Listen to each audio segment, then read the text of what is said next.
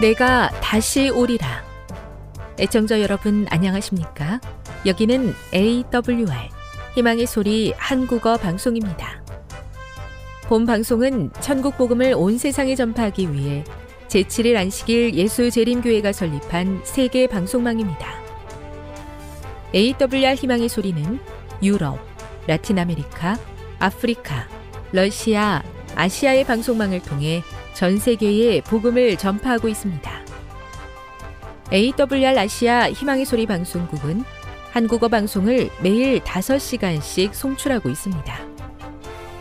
희망의 소리 방송은 인터넷과 스마트폰을 통해서도 언제나 청취하실 수 있습니다. 들으실 수 있는 인터넷 주소는 awr.org입니다. 유튜브로는 AWR 코리아로 검색하시면 됩니다. 이 시간 희망의 소리 한국어 방송과 함께 보람있고 유익한 시간 되시기 바랍니다. 내가 다시 오리라.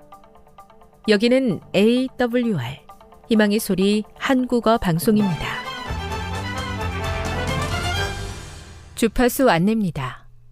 괌에서 송출하는 우리 방송은 한국 표준시로 밤 11시에 9,580kHz로 다음 날 오전 6시에 9,860kHz로 각각 1시간씩 방송하고 있습니다. 우즈베키스탄에서 송출하는 우리 방송은 한국 표준시로 밤 9시에 15,530kHz로 밤 10시에 9,740kHz로 타지키스탄에서는 밤 9시에 15,255kHz로 각각 1시간씩 방송하고 있습니다. 애청자 여러분의 많은 청취 바랍니다.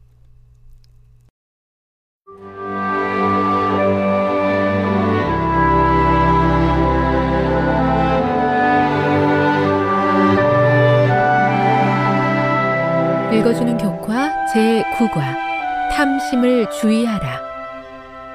3월 4일 안식일의 일몰 시간은 오후 6시 28분입니다. 기억절입니다. 그들에게 이르시되 삼가 모든 탐심을 물리치라. 사람의 생명이 그 소유에 넉넉한 데 있지 아니하니라 하시고 누가복음 12장 15절 탐심은 자기 것이 아닌 재물과 소유에 대한 과도한 욕망이라고 정의된다. 탐심은 매우 심각한 문제이다. 그렇기 때문에 하나님께서 거짓말, 도둑질, 그리고 살인과 함께 하지 말아야 할 것의 목록에 포함하여 10계명에 기록해 두셨다. 내 이웃의 집을 탐내지 말라. 내 이웃의 아내나 그의 남종이나 그의 여종이나 그의 소나 그의 낙이나 무릇 내 이웃의 소유를 탐내지 말라. 출애굽기 20장 17절. 탐심은 사람으로 하여금 하나님의 나라에 들어가지 못하게 하는 심각한 죄의 목록에 포함되어 있다. 불의한 자가 하나님의 나라를 유업으로 받지 못할 줄을 알지 못하느냐. 미혹을 받지 말라. 음행하는 자나 우상 숭배하는 자나 가늠하는 자나 탐색하는 자나 남색하는 자나 도적이나 탐욕을 부리는 자나 술 취하는 자나 모욕하는 자나 속여 빼앗는 자들은 하나님의 나라를 유업으로 받지 못하리라. 고린도전서 6장 9절 10절. 탐심이 속여 빼앗는 일, 우상 숭배, 음행, 그리고 간음과 같은 목록에 들어 있다는 사실이 이해가 되는가? 성경은 그렇게 기록하고 있다. 이번 주 우리는 탐심이 얼마나 나쁜 것인지, 그리고 어떻게 하면 그것을 피할 수 있을지 살펴볼 것이다. 학습 목표입니다. 깨닫기. 탐심이 모든 죄의 원인임을 깨닫는다. 느끼기. 그대가 실패하고 넘어지는 문제의 근원에는 탐심이 있음을 생각해 본다. 행하기.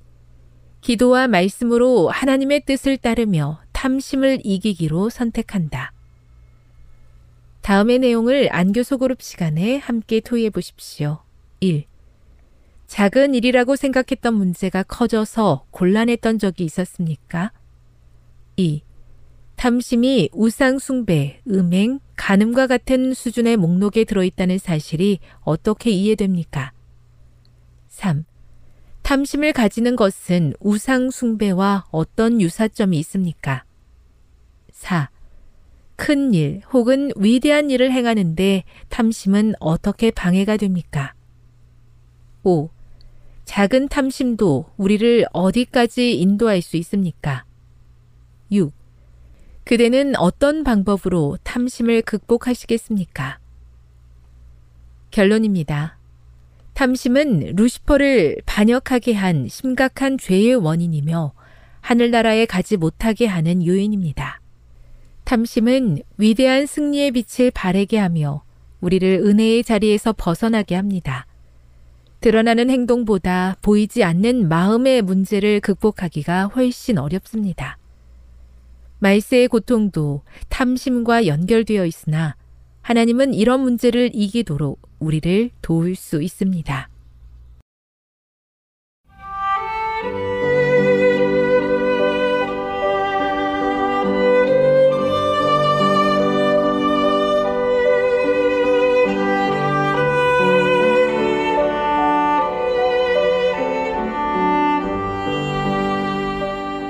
좋은 하나님 만나셨나요?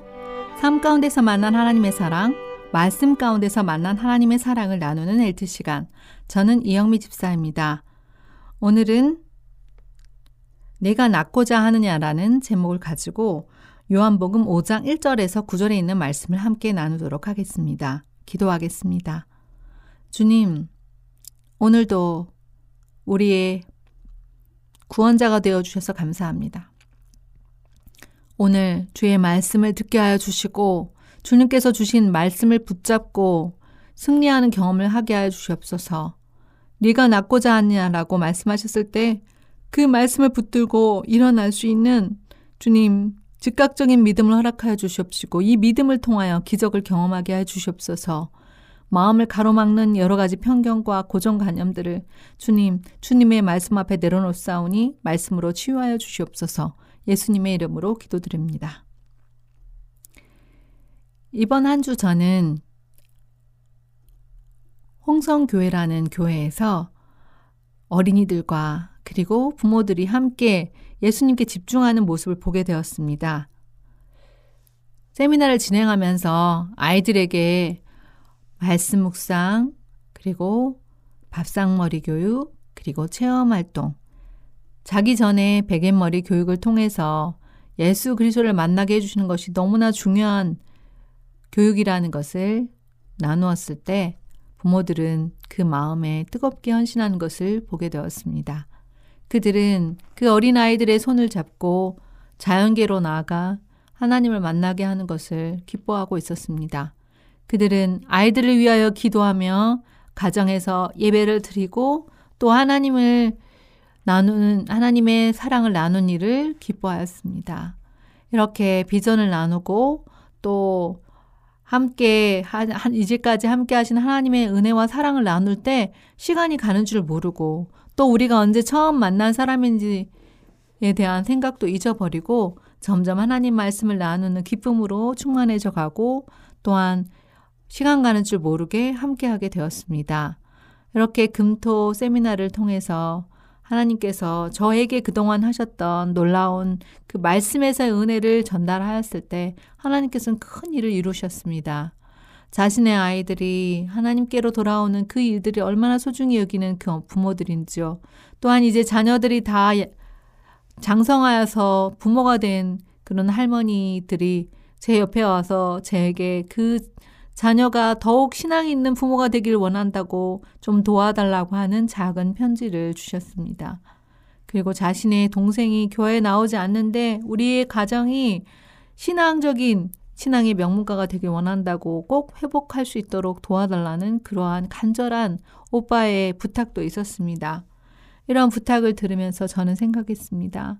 하나님께서 오직 하나님의 백성이 이 땅에 충만해지길 원하시며 또한 주님의 말씀을 통하여 새롭게 세워지는 신앙의 명문가들을 얼마나 이 땅에 하나님 나라가 확장되는 일에 불러주실 것인지에 대한 기대와 또한 그 일들을 중요하게 여기시는 하나님의 은혜로 인하여 참으로 감사한 시간이었습니다. 이 열기는 제가 집에 돌아왔을 때도 식지 않았습니다. 전화가 오고 문자가 오고 이제 앞으로 이렇게 더 아이들을 하나님의 선교사로 키우면 어떻게 하면 좋은지 또 어떤 바, 어떤 일들을 하고 있는지 저에게 소개해 달라고 하였습니다. 하나님께 너무 큰 감사를 드립니다. 오늘 본문의 말씀을 읽어 드리겠습니다. 그 후에 유대인의 명절이 있어 예수께서 예루살렘에 올라가시니라. 예루살렘에 있는 양문 곁에 히브리 말로 베데스다라 하는 연못이 있는데 거기 행각 다섯이 있고 그 안에 많은 병자, 소경, 절뚝발이, 혈기 마른 자들이 누워 물이 동함을 기다리니 이는 천사가 가끔 못에 내려와 물을 동하게 하는데 동한 후에 먼저 들어가는 자는 어떤 병에 걸렸든지 낫게 되밀어라. 거기 38년 된 병자가 있더라. 예수께서 그 누운 것을 보시고 병이 벌써 오랜 줄 아시고 이르시되 네가 낫고자 하느냐 병자가 대답하되 주여 물이 동할 때에 나를 못에 넣어줄 사람이 없어 내가 가는 동안에 다른 사람이 먼저 내려가나이다.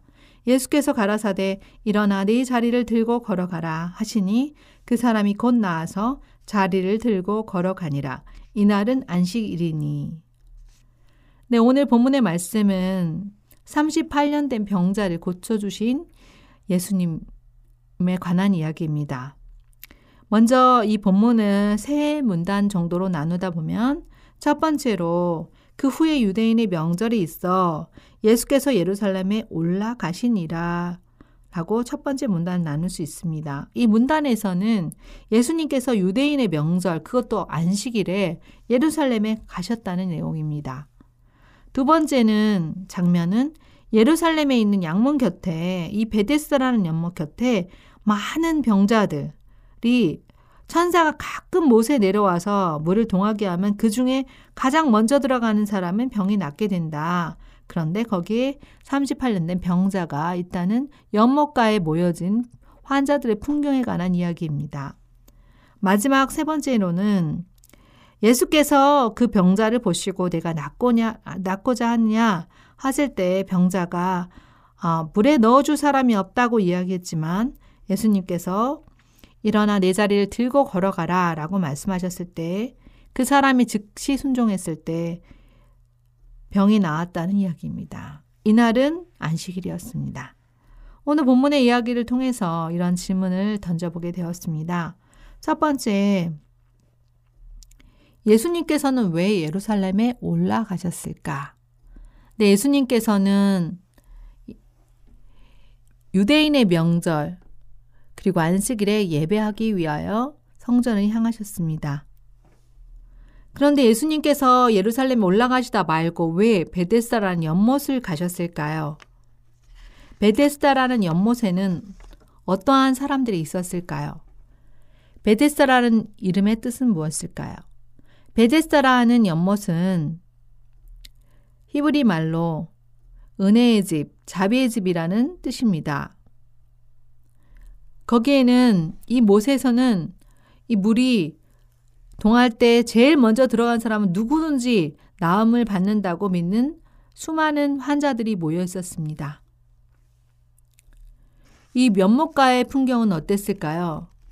물이 동할 때 무리가 너무 많아서 서로 앞을 다퉈 밀려 들어갔을 것입니다. 그리고 목 가까이까진 갔지만 그 못에서 낮에는 뜨겁고 또 밤에는 추운 이 보호받을 수 있도록 되어 있는 그런 곳에 들어가 어둠하게 행각에도 들어가지 못하고 그 물가에서 기어 나와서 연못까지 기어 나와서 행각에 아닌 곳에서 밤을 새우는 사람들도 있었을 것입니다. 예수님께서는 예루살렘에 오시다가 교회에 가지 못하고 있는 이 처참한 형편에 있는 사람들을 보셨습니다. 예수님께서 이 치료의 행위가 유대인들의 편견과 자극을 해서 본인이 위험에 빠질 것을 이미 아시면서 그는 베데스다 연못가로 갔습니다. 왜 연못가로 갔을까요? 거기에는 38년 된 병자가 있었습니다. 이 38년 된 병자는 어떤 사람인가 하고 질문을 던져보았습니다. 38년 된 병자는 사실 38년 동안 속절없는 안진뱅이로 지내온 사람입니다. 어떻게 그 사람의 나이는 몇 살이었을까요? 이 사람이 질병이, 질병이 자신의 죄의 결과였고 하나님께서 내린 심판으로 주변 사람들이 간주하였기 때문에 이 환자의 가장 큰 고통은 바로 죽더라도 구원을 받을 수 없다는 하나님의 저주를 받았다는 것이었을 것입니다. 그는 홀로 쓸쓸하게 가족이 있었다면 가족이 그를 넣어 주었겠지만 내가 넣어 줄 사람이 없어서 기다리고 있다는 그의 말의 표현을 보면 이제 그 오랜 긴 병의 효자가 없다고 오랜 병을 앓으면서 그가 이제 나이가 어 38년 된 병자라고 했으니까 30세에 발병하였다 하여도 68세가 넘은 이제 노인입니다. 이 노인은 이제 언제 죽을지 모르지만 그가 죽어서도 구원을 하나님의 저주를 받아 구원을 받을 수 없다는 것이 그의 마음의 가장 큰 짐이었을 것입니다. 죄, 이 죄짐으로 인하여 그는 참으로 처참한 형편에 놓여 있었습니다. 그리고 어떻게든 그가 행각까지는 왔지만 도움을 받아 왔지만 정작 병이 나을, 수 있는 물에 뛰어드는 것은 그에게 허락되지 않았습니다. 그때에는 서로 들어가려고 하기 때문에 이기적으로 앞다퉈서 뛰어들어가기 때문에 이 사람을 넣어줄 사람이 없는 것입니다. 그때 예수님께서 그에게 뭐라고 말씀하셨나요? 네가 낫고자 하느냐라고 질문을 하십니다. 이 말을 들었을 때 이 환자의 마음은 어땠을까요? 그는 사실 이 말을 들었을 때 혹시 이 사람이 나를 이 물에 연못에 넣어줄 사람이 아닌가라고 생각했을 것입니다. 아무도 나한테 주의를 기울이지 않는데 오직 그 연못가에 있는 모든 사람들은 연못에 집중하고 있는데 내 나에게 와서 말을 걸어주는 내가 낫고자 하느냐 그것도 가장 그가 원하는 그 일을 위해서 물어주는 사람에게 반응을 한 것입니다. 그런데 이 38년 된 병자가 예수님을 예수님인 줄 알았을까요? 알았다면 예수님 저 고쳐주세요. 당신이 병을 잘 고치신다면서요. 라고 이야기했을 것입니다. 그러나 그는 다만 예수님께 내가 여기를 들어가려고 애를 쓰지만 아무도 나를 여기 넣어줄 사람이 없어서 내가 그것을 기다리고 있습니다. 라고 이야기합니다. 이때 예수님께서 이 환자에게 일어나 내 자리를 들고 걸어가라고 말씀하셨습니다. 이 말을 들었을 때 환자는 마음이 어땠을까요? 그는 순간 잠시 갈등했을 수 있습니다. 예수님, 그가 예수님을 비록 몰랐지만 무슨 말씀입니까? 제가 38년 된 병자입니다. 저는 지금 이 안진뱅이로 오랜 세월 동안 살아왔고, 저는 이곳에도 누구 도움 없이는 이곳에서 그 연못가에 들어갈 수 없습니다. 그런 제가 어떻게 내 자리를 들고 간단 말입니까? 어떻게 걸어갈 수 있단 말입니까? 라고 이야기하지 않습니다. 어떻게 해서 이 환자가 나왔나요? 그는 단순히 일어나 내 자리를 들고 걸어가라는 말씀만을 굳게 붙잡습니다. 잡기로 선택을 합니다. 그때 어떤 일들이 일어났나요? 모든 신경과 근육이 또한 새로운 생명으로 전율하던 전율하고 또한 다리를 절던 그의 다리는 움직이지 않던 다리는 건강하게 움직이고 세포가 반응을 합니다. 그가 의심하지 않고 예수님의 명령에 순종하기로 자기 뜻을 결심하자 그의 모든 근육들이 그의 의지에 답하여 그는 활동적인 사람이 되는 것입니다. 여기서 보면 예수님께서는 왜 이 환자에게 네가 네 자리를 들고 걸어가면 나을 수 있을 것이다. 그런 말씀에 보증의 말씀을 한마디도 하시지 않았을까요? 그 사람은 멈추어 의심하여 나을 수 있는 기회를 놓칠 수도 있었습니다. 그러나 38년의 평자, 병자는 예수님의 말씀을 믿었고 그 말씀에 입각해서 행동하자 힘을 얻게 되었습니다. 오늘 이 환자를 보면서 동일한 말씀으로 나에게 말씀하십니다. 네가 낫고자 하느냐. 내 병 또한 38년 된 병자와 같은 오래된 병입니다. 하나님을 믿는다고 하나, 하나님의 말씀을 묵상한다고 하나, 여전히 다른 사람들의 편견 앞에서 예수 그리스도를 내가 만난 예수님을 전하는 일에 두려워하고 주저하는 마음이 있습니다. 또한 예수님께서 하라고 하신 일에 여러 가지 핑계를 대며 제가 이래서 못합니다. 저래서 못합니다. 아직은 아닙니다. 라고 거절하는 것이 바로 저의 모습입니다. 오늘 주의 말씀을 믿기 원합니다. 그 말씀이 이루어지기를 기도드립니다. 말씀에 의자에 행동할 때 내 병이 낫고 또한 죄의 사슬에 놓인 포로들을 주님께로 돌아오게 하는 일에 사용되어질 거라고 믿습니다. 기도하겠습니다. 주님, 오늘 내가 낫고자 하느냐 말씀하여 주셔서 감사합니다.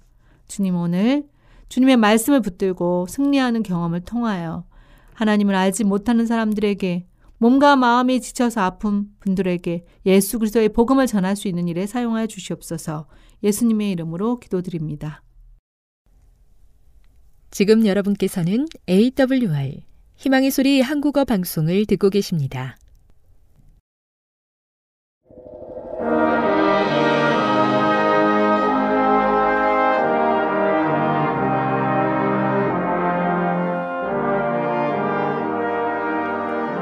애청자 여러분 안녕하십니까 하나님의 귀한 말씀으로 감동과 은혜를 나누는 시간입니다 마태복음 1장 18절로 23절의 말씀을 낭독해 드리겠습니다. 예수 그리스도의 나심은 이러하니라. 그 모친 마리아가 요셉과 정혼하고 동거하기 전에 성령으로 잉태된 것이 나타났더니 그 남편 요셉은 의로운 사람이라. 저를 드러내지 아니하고 가만히 끊고자 하여 이 일을 생각할 때에 주의 사자가 현몽하여 가로되 다윗의 자손 요셉아 너의 아내 마리아 데려오기를 무서워 말라 저에게 잉태된 자는 성령으로 된 것이라. 아들 낳으리니 이름을 예수라 하라. 이는 그가 자기 백성을 저희 죄에서 구원할 자이심이라 하니라. 이 모든 일에 된 것은 주께서 선제로 하신 말씀을 이루려 하심이니 가라사대 보라 처녀가 잉태하여 아들을 낳을 것이요. 그 이름은 임마누엘이라 하리라 하셨으니 이를 번역한즉 하나님이 우리와 함께 계시다 함이라. 오늘 저는 이 말씀을 중심으로 하나님이 우리와 함께 계시다 이런 제목으로 여러분들을 찾아봤습니다. 저는 요즘 때때로 저의 아내와 함께 우리들의 노년에 대하여 이야기를 합니다. 아직은 젊다고 생각하지만 그래도 지금쯤은 그런 고민을 해야 할 시점이라고 생각합니다. 나이가 들어서 은퇴를 하면 무엇을 할 것인지, 어디서 살 것인지 등 할 이야기가 많습니다. 그런데 그런 이야기를 꺼낼 때마다 저희 아내가 가장 관심이 있고 목소리를 내는 부분이 있습니다. 그것은 바로 어디에 살 것인가 하는 것입니다. 저는 분주한 도시를 떠나 한가롭고 여유로운 시골에서 살았으면 좋겠다고 이야기를 합니다. 제가 태어난 고향이 시골이어서 그런지 저는 시골이 너무도 좋습니다. 그러면 그때마다 저희 아내는 저의 생각과 조금 다른 것 같습니다. 자기는 병원이 가까운 도시에 살고 싶다는 것입니다. 그렇다고 저희 아내가 특별히 도시를 좋아하는 것도 아닙니다.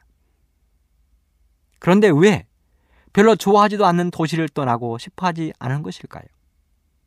이유는 간단합니다. 저희 두 아들들이 도시에 살게 될 것인데 아들들이 사는 가장 가까운 곳에 살아야 한다는 것입니다. 왜냐하면 자식들이 가까이 있으면 언제든지 가서 볼 수도 있고 귀여운 손자들도 볼 수 있다는 것입니다. 또한 부모들이 너무 멀리 살면 자녀들이 명절 같은 때에 오고 가기가 쉽지 않다는 것입니다. 그래서 가능하면 한 곳에 같이 몰려 살면 좋겠다는 것이 저희 아내의 생각입니다. 1층에는 큰아들 가족이, 2층에는 둘째 아들 가족이, 3층에는 우리 부부가 살면 좋겠다는 것입니다. 뭐 그렇게 될런지는 모르겠지만 어찌 되었든 저희 아내는 노년에 자식들과 함께 살고 싶은 것이 그의 최대의 소망입니다. 이것이 바로 부모의 마음입니다. 언제나 자녀들과 함께고 싶은 것이 부모의 마음입니다. 그런데 우리 성경에도 보면 하나님이 언제나 우리와 함께 계시고 싶어 하신다는 것입니다. 바로 마태복음 1장에 그렇게 기록했습니다. 마태복음 1장은 예수님의 탄생 족보가 기록되어 있습니다. 아브라함부터 시작된 예수님의 족보는 예수님의 아버지 요셉에 이르러 끝이 나는데요. 그 중에서 18절부터 25절은 족보의 절정을 이루는 예수님의 태어나심에 대한 이야기가 있습니다. 우리가 잘 아는 것처럼 예수님의 탄생은 요셉과 정혼한 동정녀 마리아를 통해서입니다. 요셉과 마리아는 서로 결혼을 약속한 정혼한 상태였습니다. 하지만 아직 한 번도 동침을 하지 않았습니다. 그런데 어느 날 뜬금없이 천사 가브리엘이 처녀 마리아를 찾아와 마리아가 아들을 낳겠다고 선언을 했습니다. 너무도 뜬금없고 황당한 이야기였습니다.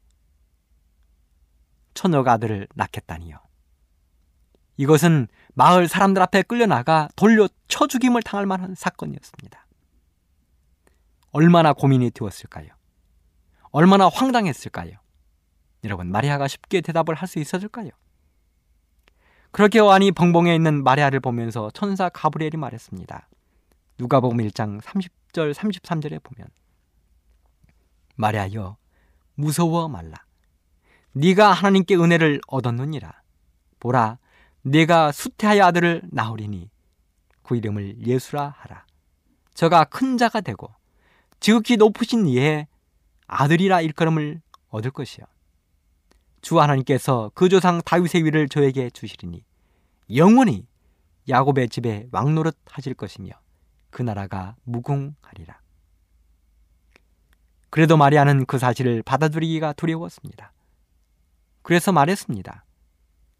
나는 사내를 알지 못하니 어찌 이 일이 있으리이까? 나는 사내를 알지 못하니 어찌 일이 있으리이까? 그렇습니다. 이것이 정답입니다. 사내를 알지 못하는 처녀가 어떻게 아들을 낳을 수 있겠습니까? 그랬더니 천사가 다시 대답합니다. 누가 보면 1장 35절. 성령이 너에게 임하시고 즉히 높으신 이의 능력이 너를 덮으시리니 이러므로 나실 바 거룩한 자는 하나님의 아들이라. 대저 하나님의 모든 말씀은 능치 못하심이 없느니라.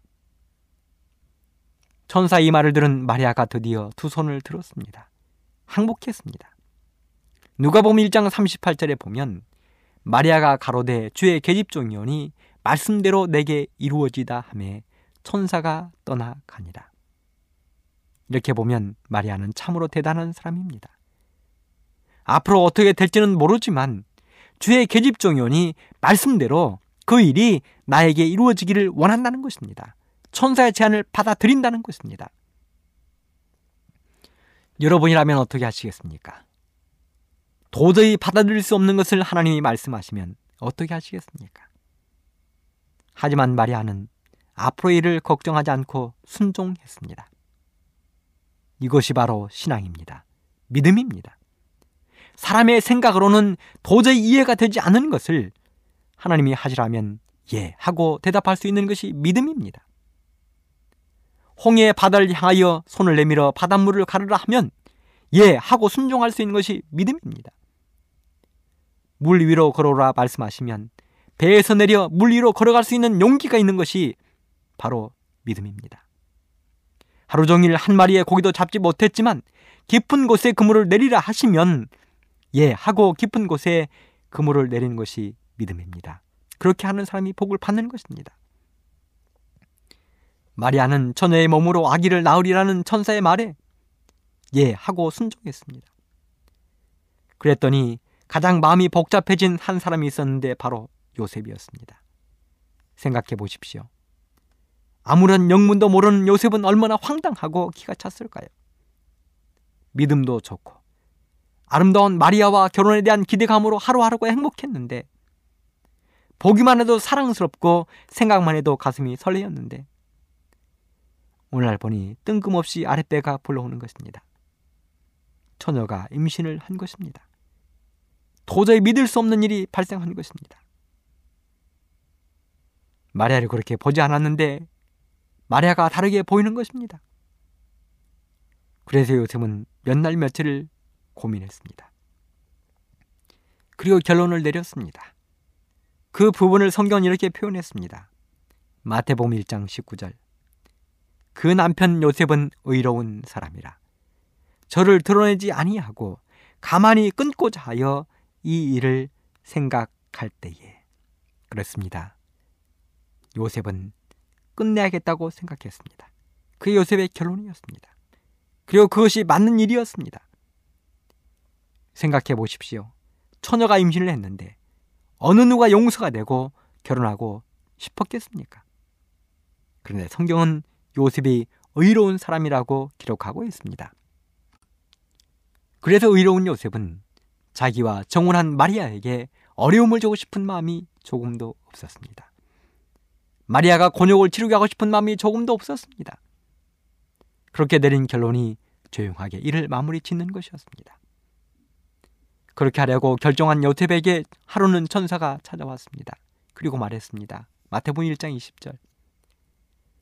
주의 사자가 현몽하여 가로되 다윗의 자손 요셉아 너의 아내 마리아 데려오기를 무서워 말라. 저에게 잉태된 자는 성령으로 된 것이라. 천사의 이 말을 들은 요셉도 곧 결정했습니다. 마태복음 1장 24절 요셉이 잠을 깨어 일어나서 주의 사자의 분부대로 행하여 그 아내를 데려왔으나 아들을 낳기까지는 동침치 아니하더니 나홈의 이름을 예수라 하니라. 요셉 그 역시 천사의 말에 적극 순종했습니다. 여러분 하나님은 이런 사람들을 통하여 일하십니다. 요셉은 임신한 마리아에게서 아기 예수가 태어날 때까지 그를 철저하게 보호했습니다. 그런 요셉에게 천사가 태어날 아기의 이름을 지어 주었는데 그 이름이 바로 임마누엘. 임마누엘입니다. 하나님이 우리와 함께이시다. 그렇습니다. 하나님은 우리와 함께 계시기 위하여 이 땅에 오셨다는 것입니다. 우리와 함께 계시기 위하여. 하늘의 보좌를 버리시고 이 좁고 험한 땅에 연약한 아기로 오셨다는 것입니다. 이렇게 하나님은 언제나 우리와 함께 길을 즐겨 하십니다. 특별히 어렵고 힘든 환경에 살아가는 우리와는 더욱더 함께 있고 싶어 하는 것입니다. 그 하나님의 마음이 우리와 함께 있고 싶어 하시는 하나님의 마음이 구약의 출애굽한 백성들과는 어떻게 함께 하셨을까요? 그 말씀을 좀 찾아보도록 하겠습니다. 출애굽기 25장 8절. 내가 그들 중에 거할 성소를 그들을 시켜 나를 위하여 짓되. 이 말씀은 모세가 하나님의 부르심으로 신의 산에 머물렀던 그 기간에 주신 말씀입니다. 물론 이스라엘 백성들이 송아지 우상을 만들어 섬기는 죄를 짓는 바람에 도중에 신의 산을 내려오는 일이 발생했지만 하나님은 다시 모세를 신의 산으로 부르셨습니다. 그래서 모세는 여호수아를 데리고 하나님의 산 시내에 올랐습니다. 그렇게 모세는 신의 산에 40일을 머물렀는데요. 40일을 머무는 동안 하나님은 모세에게 10계명을 친히 기록해서 주셨습니다. 아울러 한 가지 더 지시하신 것이 있는데 그 지시 사항이 바로 출애굽기 25장 8절의 말씀입니다.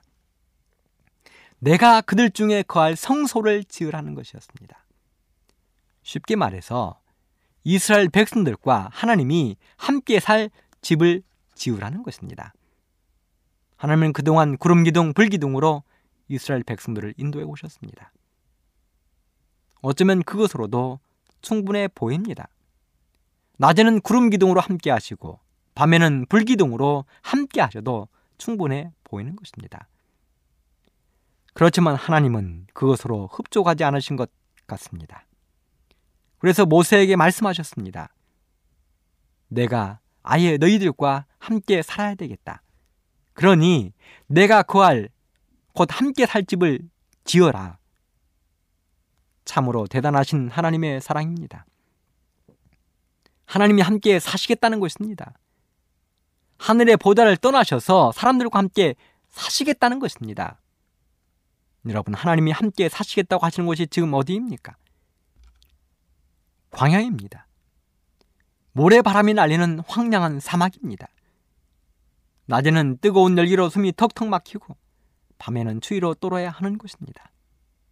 이런 열악한 환경에 하나님이 함께 사시겠다고 말씀하고 있습니다.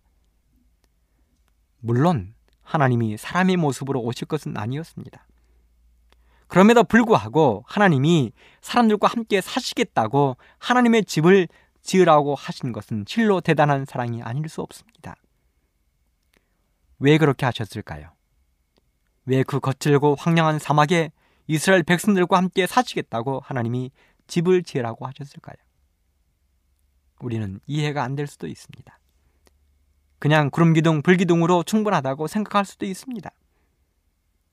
그렇지만 하나님께는 그렇지 않았습니다. 지금 내 백성이, 내 자식들이 사는 곳에 함께 살고 싶으셨습니다. 백성들의 온갖 고난을 자신도 몸소 함께 겪고 싶으셨습니다. 자기의 백성들이 뜨거운 사막을 지날 때 하나님도 함께 지나고 싶었습니다. 백성들과 목마름을 함께 나누고 백성들의 고초도 함께 나누고 싶었습니다. 특별히 끊임없이 자신의 백성들을 괴롭히는 이방 민족들로부터 내 백성들을 지키고 싶었습니다. 그래서 하나님은 모세에게 명령하여 자신이 거할 집 곧 성소를 지으라고 말씀하셨습니다. 그러면서 하나님의 집을 어떻게 지을 것인지도 하나님은 자세하게 몇 가지 주의사항을 말씀해 주셨습니다. 저 때는 식양대로 지으라는 것입니다. 출애굽기 25장 9절 무릇 내가 너에게 보이는 대로 장막의 식양과 그 기구의 식양을 따라 지을지니라. 그렇습니다. 하나님은 자신의 집을 지을 때 그냥 사람들에게 맡기지 않으셨습니다. 반드시 하나님 자신이 알려주신 식양대로 모든 것을 만들라는 것입니다.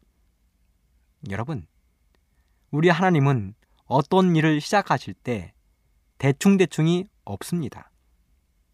노아가 방주를 지을 때 하나님이 그냥 노아야 방주를 만들어라 이렇게 말씀하지 않으셨습니다. 하나님은 모든 것 하나하나를 노아에게 자세하게 설명해 주셨습니다. 창문을 어디에 내어야 하는지, 몇 개를 내어야 하는지를 다 알려주셨습니다. 문을 어디에 어떻게 달아야 하는지를 다 알려주셨습니다. 방주, 곧 배를 몇 층으로 만들어야 하는지를 다 알려주셨습니다. 전체 길이는 얼마가 되어야 하고, 폭은 얼마야 되, 얼마가 되어야 하는지도 자세하게 알려주셨습니다. 가장 중요한 재료, 곧 어떤 나무를 가지고 배를 만들어야 하는지도 알려주셨습니다. 어쩌면 어느 방에 어느 짐승이 들어가 하는지까지도 하나님은 정확하게 알려주셨을 것입니다. 방주의 아주 상세한 설계도를 하나님은 노아에게 주셨습니다. 심지어는 어떤 짐승을 몇 마리씩 배에 태워야 하는지도 알려주셨습니다. 하나님은 이러한 분이십니다. 정확하신 분이십니다. 그러니 하나님의 일에 대충대충은 있을 수 없습니다. 모든 것이 정확해야 합니다. 그래서 하나님 자신이 거할 집을 지어야 할 때 하나님은 모세에게 특별히 식양대로 지으라 하셨습니다. 식양대로. 저는 여기 식양대로 지으라는 말씀에서 귀한 교훈을 얻었습니다. 성소에는 각종 도구들이 있었습니다.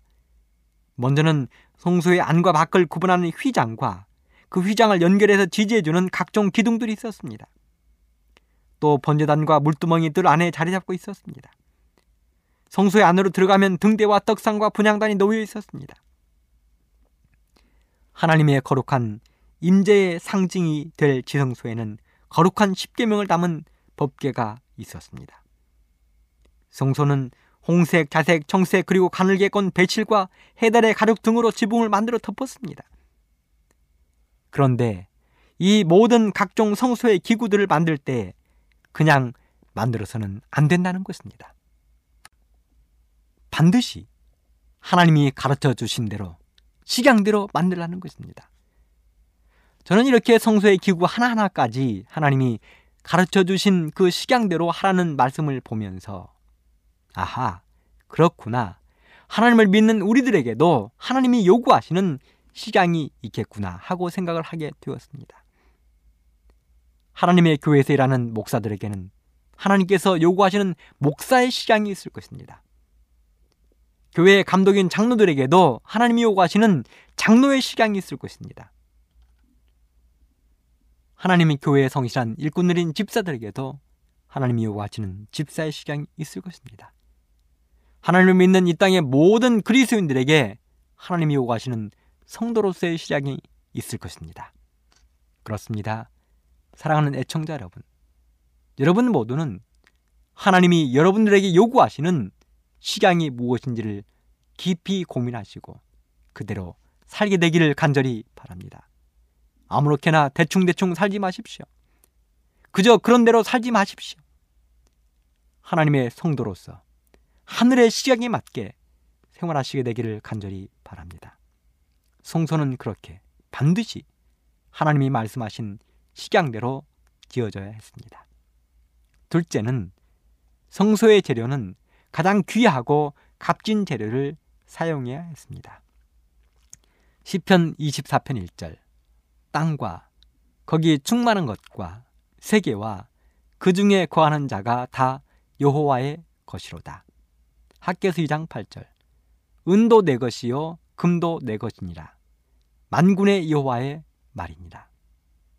여러분, 우리의 아버지이신 하나님은 엄청난 부자라고 스스로 말씀하십니다.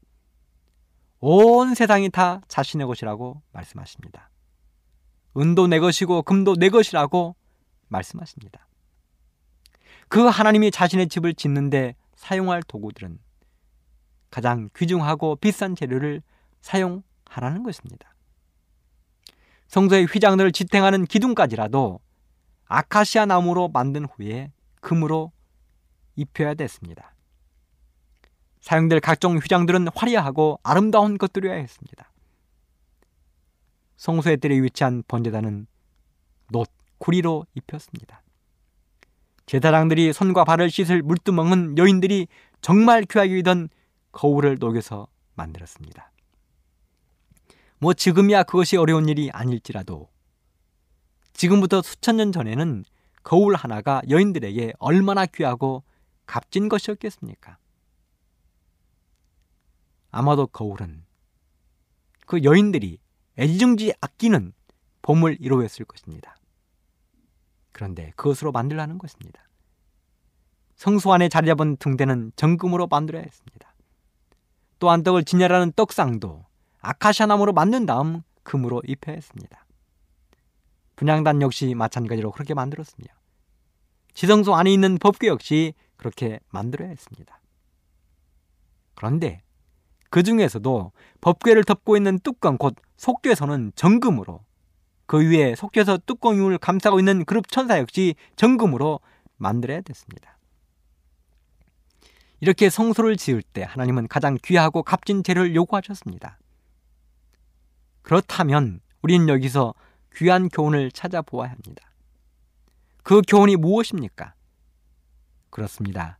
하나님께는 우리가 무엇을 드릴 때 가장 귀하고 값진 것을 드려야 한다는 것입니다.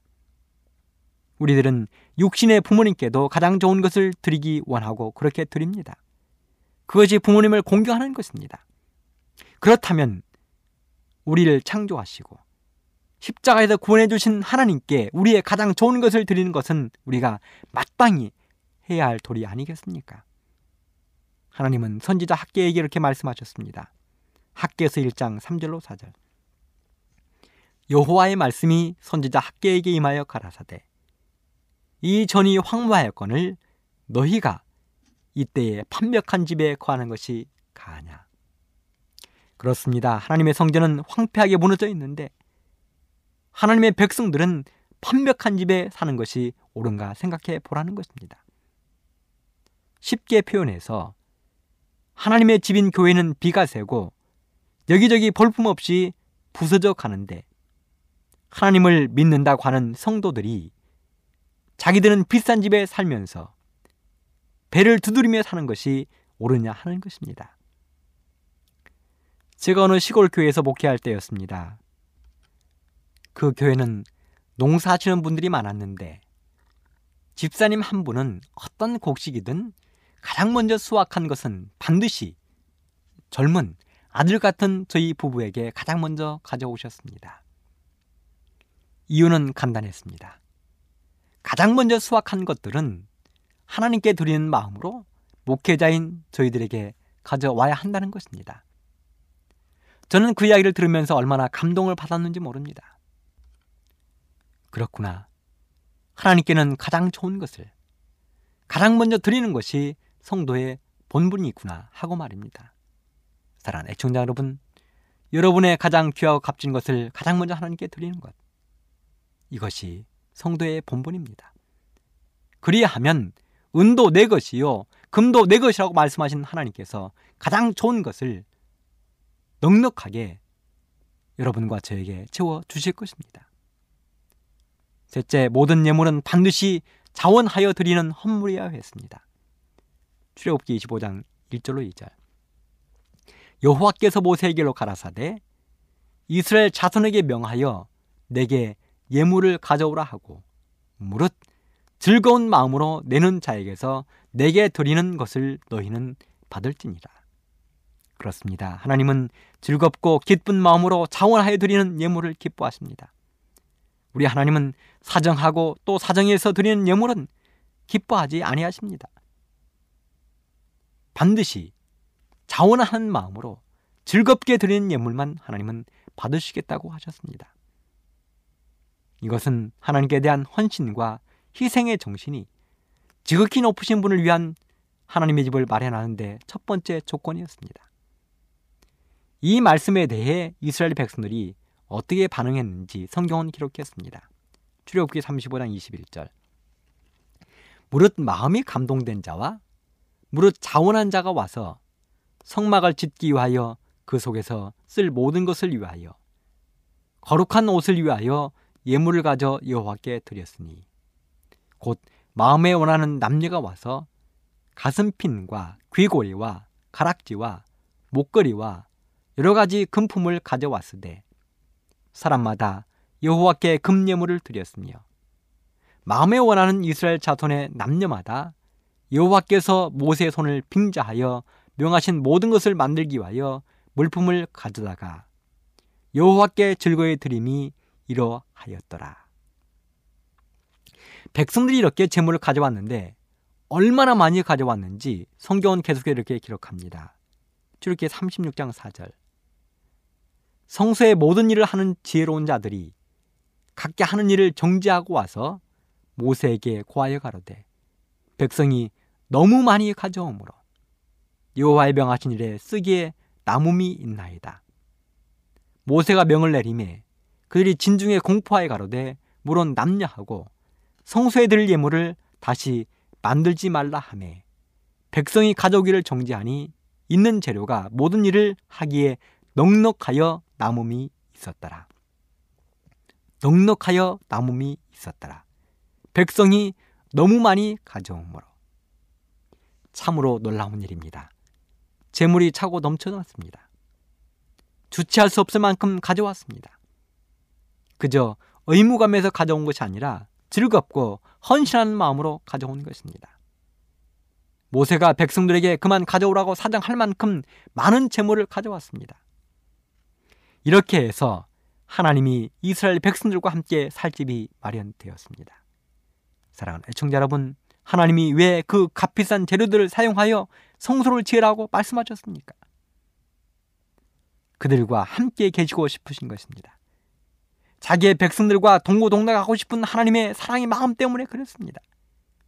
그리고 그곳에서 백성들의 우리의 죄를 용서해 주시기 위해서 하나님은 성소를 지으라고 말씀하셨습니다. 성소가 세워지고 그곳에서는 매일매일 백성들의 죄를 사해주는 제물들이 하나님께 드려졌습니다. 또 지성소한 법궤의 속죄서 위에는 하나님의 영광이 머물렀습니다. 그리고 그곳에서 하나님은 당신의 뜻을 이스라엘 백성들에게 자기들의 백성들에게 알리셨습니다. 하나님의 부르심으로 가나안 땅을 향해 출발한 이스라엘 백성들.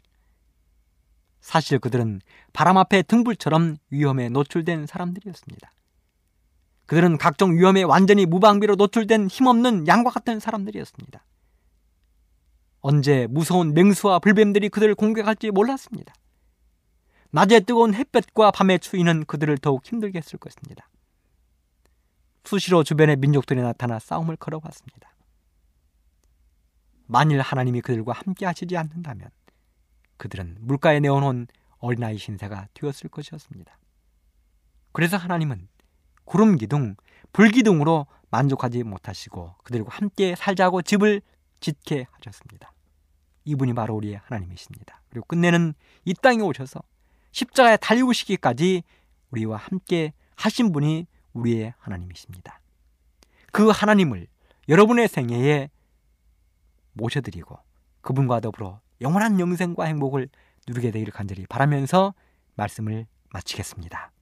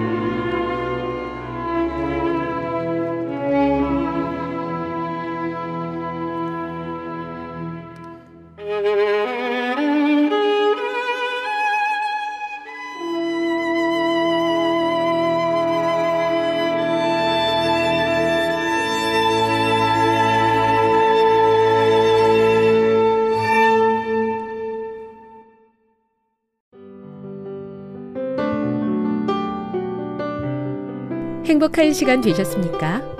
지금까지 여러분께서는 AWR 희망의 소리 한국어 방송을 청취하셨습니다. 방송을 청취하시고 문의를 원하시는 분은 우편번호 02461 대한민국 서울시 동대문구 이문로 1길 11 희망의 소리 방송부 앞으로 편지나 엽서를 보내주시거나 지역번호 02-3299-5296에서 8번으로 전화 주시기 바랍니다. 지금까지 함께 해 주신 애청자 여러분들께 감사드립니다.